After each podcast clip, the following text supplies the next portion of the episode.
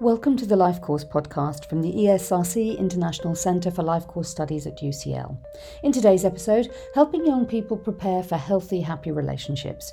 Cath Mercer from UCL and Clare Tanton from the London School of Hygiene and Tropical Medicine discuss research looking at the kinds of intimate behaviour that 14 year olds are engaging in and how that might guide efforts to set their intimate life on a positive course. Well, I think the first thing to say is that getting involved with a partner is part and parcel of adolescence. It's part and parcel of transitioning into adulthood. But most of the work that's been done to date has really focused on sexual debut, so the first occasion of actual sex. Uh, and relatively little is known about what happens up to that point. So when we talk about partnered activities, we're actually you know thinking very simply and basically hand holding, kissing. So not necessarily thinking about sex. There has been some work to date that's looked at this process um, leading up to first sexual um, debut. But that work, although done in the UK, was uh, with young people who were born in the 1990s, so a little bit out of date now. And at the time that that study was undertaken, those um, children, young people, were aged 12 to 13, whereas our study looked at a year later when obviously things are, are starting to ramp up a bit more in terms of young people getting to know themselves and to start to experience other people in this context of romance and sexual activity. Yeah, that year can make a, whole, a, a lot of difference, Absolutely, can't it? Yeah. So, of course, becoming interested in intimacy and sexual activities, as you said, completely normal part of growing Mm, up. mm. But what are the concerns around uh, early sexual activity? Absolutely. So we know that, as we've said, that this is normal. Uh, this is part of the transition from childhood to adulthood. But we know that for some young people, it can be a bit of a rocky road. And so it's really important that uh, young people are supported in this transition. So they have the right uh, sex education, relationship education, and just to think about how that interacts with other areas of their social and emotional development. So, in the context of mental health and well-being, substance use, drinking, smoking, it's, it's all part of the transition with the potential for adverse um, outcomes at that time and also importantly later in life. So it's really important that we prepare young people and help young people for that transition. On that note, in terms of your research Mm. and your work, what did you and your colleagues want to look into exactly and, and why? Okay, so the first question we wanted to look at was well, what's the actual prevalence of what we call partnered intimate activities, which is a bit of a mouthful, um, and Clare will talk a bit more about what that um, actually involves in a moment. Um, but as I've said, it's, it's this transition from um, being a child to an adult and ultimately lead those activities that lead to sexual debuts. Our study wanted to look at the prevalence of those activities when young people are around about the age of 14. But we also wanted to look at the factors that were associated with experiencing the different levels, different stages of uh, partnered intimate activities. So, for example, uh, the relationship that young people have with their friends and family, other health behaviours, so smoking, drinking, um, drug use, and also, as, as I've said, the mental health context. So, it's not just thinking about those uh, intimate behaviours in isolation, but rather the broader context of young people's lives. Clare, um, that sort of information quite tricky to get a hold of. I think most people would imagine. Where did your information actually come from? Oh yeah, you're absolutely right. So we, um, for this um, piece of work, we used data from a large UK longitudinal study called the Millennium Cohort Study. So it's a pr- prospective cohort study of children born kind of between 2000 and 2002 um, of around 19,000 families within the UK. And it's a really valuable study um, because of the way the children were selected to participate in the study. So that means that the people who were selected should be representative of the UK population, which is really important. Um, so the children who were recruited kind of around the time of birth and their families have been followed up quite a few times now. Um, and in this study, we mainly used data which were from interviews with the children themselves and their um, carers at age 14, although we also use some data collected from when the children were age 11. and it's a really big data set. So, in this study, just looking at the data from when they were age 14, we've got data from 11,000 children, which is huge, and that's about 60% of the originally recruited sample. Yeah, really, really rich, yeah. important data set, as you say. And what sort of questions about intimate sexual activity were young people asked in the Millennium Cohort study, and what were you able to do then with the information that they provided you? Yeah, okay, so um, so the young people were asked questions, as Cath said, about their partnered intimate activities, and specifically they were asked whether they had um, engaged in intimate activities with another young person in the past 12 months. So we specified um, that it would be young people, and then they were asked questions about nine different intimate activities about hand holding, about kissing, about cuddling, uh, touching under clothing, fondling, oral sex, and then sexual intercourse. So, as Cath said, much broader than this kind of um, concept of sexual debut and vaginal sex. Um, the questions were also asked in order, in a kind of sequence, assuming a progression from kind of what we might consider less intimate activities to more intimate activities. So, um, those young people who said that they had held hands with someone, kissed someone, or cuddled someone were then asked questions about whether they'd touched under their clothes and whether they'd fondled.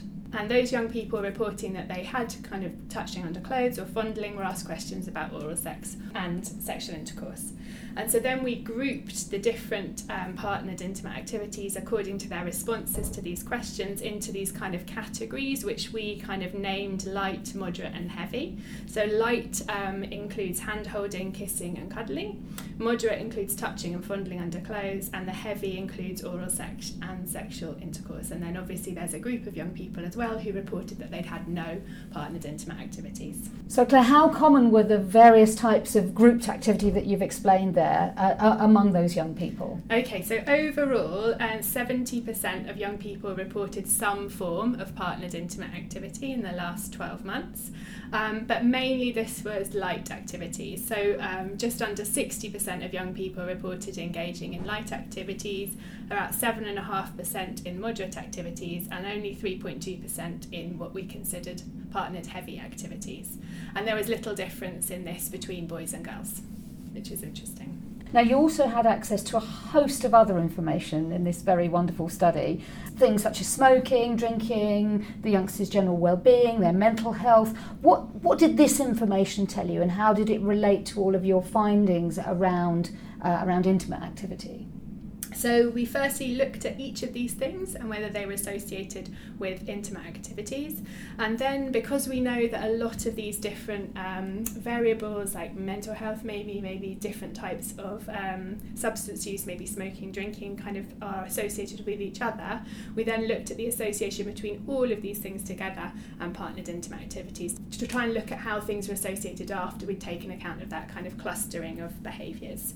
So, in terms of kind of what we might think of as social relationships, we found that um, for young people who confided uh, their worries um, with a friend um, and reported arguing with their parents on most days, those were associated with reporting intimate, intimate activities.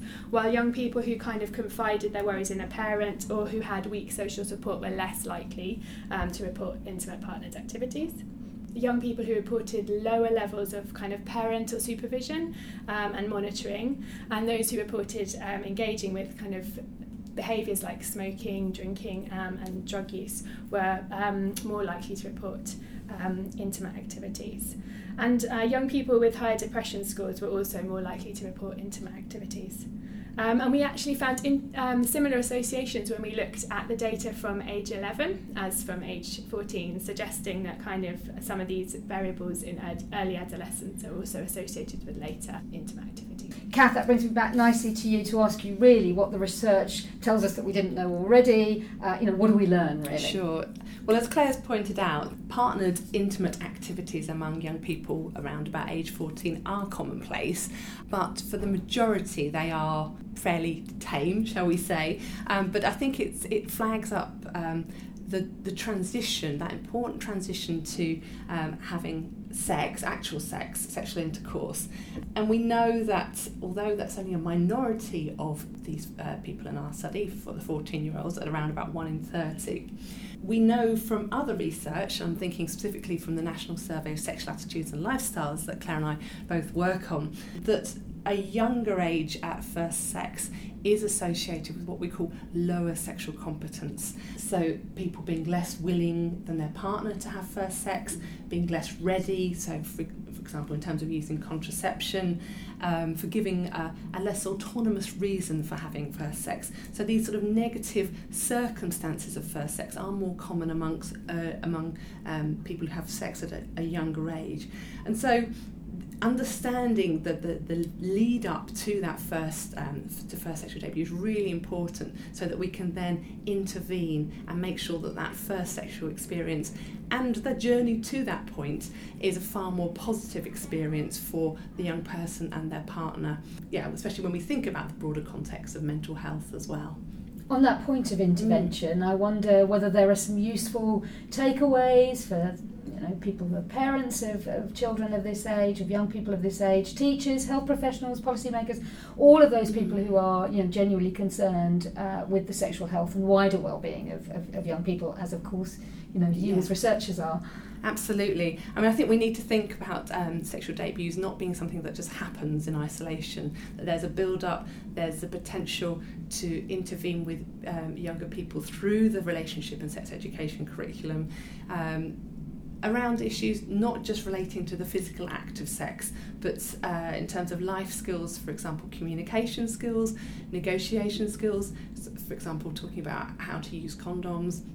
In, terms of willingness uh, to have sex, what does sex mean to, to different people, that can really shape uh, young people's journey such that that first sexual um, experience is a positive one with implications for, for later life. So they're, they're important messages for parents, for teachers, and uh, for policymakers to think about that transition period um, and to think about the factors that can influence that. And I think another thing that is important in relation to the you know the relationships and sex education is making sure that young people are given the information they need in a timely manner. So as Cath said, we're not you know sex doesn't just happen um, without this kind of build up, and we want people to make sure that they have the information they need to equip them to kind of embark on their intimate activities um, in the most positive way at the time they need them.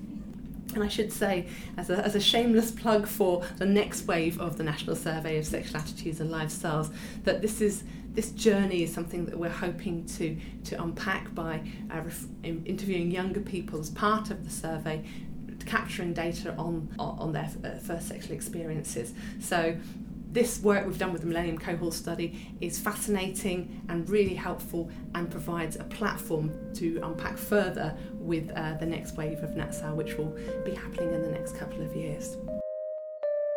Thanks for listening to the Life Course podcast, which is presented and produced by Chris Garrington. Partnered intimate activities in early adolescence, findings from the UK Millennium Cohort Study, is researched by Yvonne Kelly, Afshin Zilanawala, Clare Tanton, Ruth Lewis, and Catherine Mercer, and is published in the Journal of Adolescent Health.